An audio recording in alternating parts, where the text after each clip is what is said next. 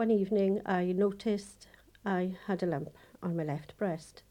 Um, further tests revealed that it was a malignant tumour. Kathy lives in the South Wales village of Abercwmboi. She has terminal cancer. First it was her breast, and now it's all of her bones. She and what appears to be an abnormally high number of other women all have similar conditions. If we could start off very briefly, how long have you lived in the area? I've lived in Mountain Ash for 45 years. All right. And Dozens of women in the area have now contacted solicitors. They want an inquiry and they want compensation. There are six streets around this main street, and I know 15 women that have suffered from breast cancer. Three of them have already passed away. So I suppose really there must be a link, whereas the national figures say one in 12 women suffer. If you take the women living in the streets, it is a far higher ratio.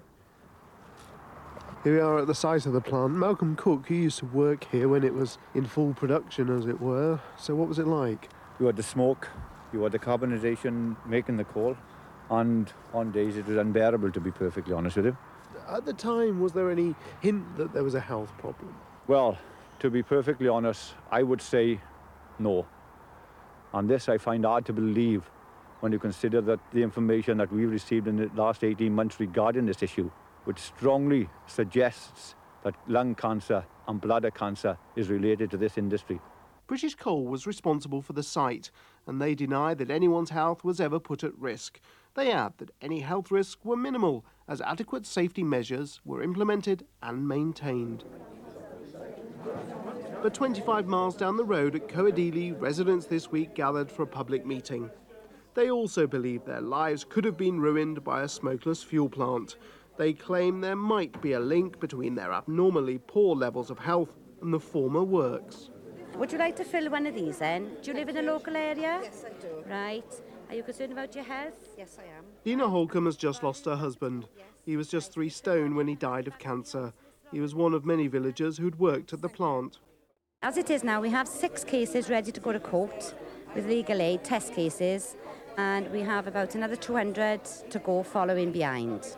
You're here at the meeting. Why are you here? My father's ill. He's suffering with his chest. My little boy is suffering with asthma. And it's, if it's got something to do with this, I mean, obviously, we, we just like to sort it out. I mean, we just want to get rid of it. In Tyneside, Dr. Susan Moffat has studied the environmental and medical effects of such industries on local communities. The problem is there is no mechanism in place for people to have their questions addressed very quickly. It may take a 10 year campaign, which results in a two year study, but in fact, if they'd had their concerns addressed right at the very beginning, all it might have required was a very short investigation. In Wales, the local health authority involved says it wants to allay any fears as quickly as possible. John Jenkins is its spokesman. We have a public health doctor working solely on this case, looking at the, the whole health experiences of the people living in Abercwmboi and the surrounding area. It's too early to say anything definite at this stage, but we're taking the health concerns of the people of Abercwmboi very seriously. That's why we'll be working over the weekend, and hopefully by Monday we'll come up with, uh, with a strategy uh, that will support them in every way possible. I'd like all women to think they have a future. I may not have a future. My daughters may be at high risk. I wouldn't like those to suffer as I've suffered. I'd like to have grandchildren. I probably will never see my grandchildren.